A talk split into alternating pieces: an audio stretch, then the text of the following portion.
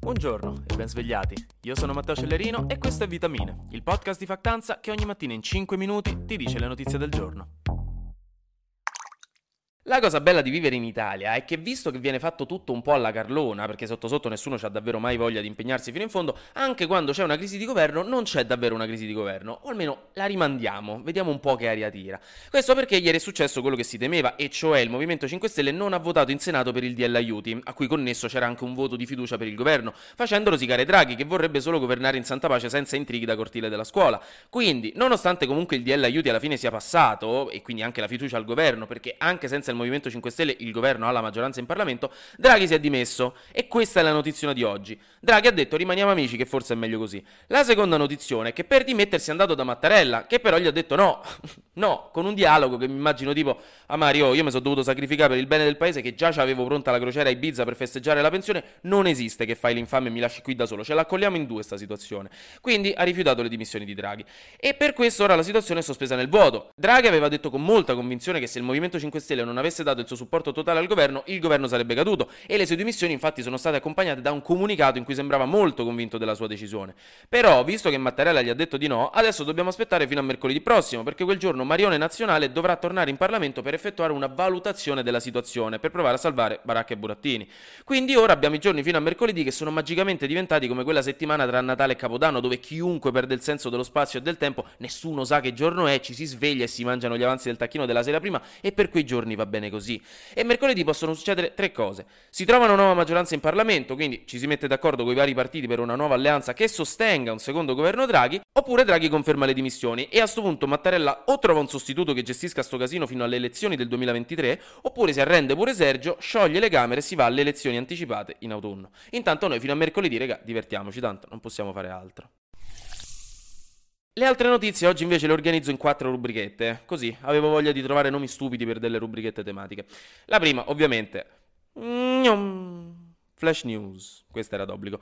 Papa Francesco ha nominato per la prima volta nella storia tre donne nel dicastero per i vescovi, cioè un organo del Vaticano in cui si decidono i vescovi della Chiesa in tutto il mondo. È un'importante prima volta. In Sri Lanka il presidente Rajapaksa, che intanto si è spostato dalle Maldive a Singapore, ha ufficialmente dato le dimissioni. Ora sarà il primo ministro a diventare presidente finché il Parlamento non troverà un nuovo governo di unità nazionale e nominerà un nuovo presidente. E l'Italia gli ha già inviato un cesto di frutta in segno di solidarietà. Parlando di presidenti, Joe Biden è in Israele, dove però a differenza dei presidenti venuti prima di lui non ha portato dei piani per favorire la pace con la Palestina, ci ha rinunciato praticamente anche lui, ha solo annunciato aiuti economici e tecnici ai palestinesi. Poi si sposterà in Arabia Saudita dove parleranno di energia, investimenti e questioni dei diritti umani. Notizie di servizie. La nuova variante Covid, quella che viene dall'India, la BA2.75 che hanno ribattezzato Centaurus, non chiedetemi perché, sta creando qualche piccolo nervosismo, visto che si sta diffondendo molto in Gran Bretagna e sembra più infettiva della BA5, quella che con buone probabilità si è preso metà del vostro gruppo di amici ed è il motivo per cui stasera state a casa a guardarvi Netflix invece di fare serata.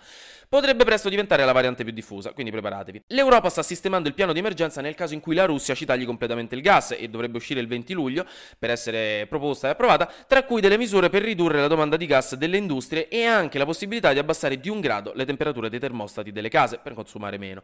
Infine tornerà l'ondata di caldo dell'anticiclone africano almeno per una decina di giorni, dopo l'anticiclone delle Azzorre che ci aveva un po' rinfrescato. La domanda è, voi l'avete sentito sto fresco? Io no, però mo torna ancora più caldo.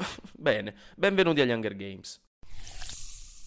Bacheca di paese con i morti del paese. È venuta a mancare Ivana Trump, la prima moglie di Donald Trump, a 73 anni, ma soprattutto, cioè, vabbè, soprattutto non è che uno è morto più intensamente dell'altro, sono entrambi morti, ai noi, ai loro. È morto Eugenio Scalfari, leggendario giornalista italiano chiamato dagli amici referendum del 46, poiché aveva fondato la Repubblica. Scusate, battuta orrenda, ha fondato la Repubblica il giornale e anche l'Espresso. Aveva 98 anni. Che la terra sia lieve a entrambi. Finiamo con delle notizie per voi che stasera non uscite perché appunto avete tutti gli amici col Covid, quindi non vi resta che consumare contenuti digitali finché non vi addormentate con la bava alla bocca. È uscito il trailer della nuova serie del Signore degli Anelli di Amazon che uscirà il 2 settembre su Amazon Prime ed è costato più di un miliardo di euro. Io questa serie l'aspetto con l'anima e dovreste farlo anche voi. È un prequel dei film che spiega storie successe migliaia di anni prima, tra l'altro con alcuni personaggi tipo Galadriel che sono gli stessi, visto che Galadriel è un'elfa e quindi ha una vita lunghissima. L'altra notizia è che Netflix introdurrà dei nuovi abbonamenti che costeranno di meno, ma che avranno la pubblicità. E tra l'altro la pubblicità gliela gestirà Microsoft. Però comunque una notizia interessante. Anche oggi grazie per aver ascoltato Vitamine. Noi ci sentiamo lunedì perché sarà successo di sicuro qualcosa di nuovo e io avrò ancora qualcos'altro da dirvi. Buona giornata.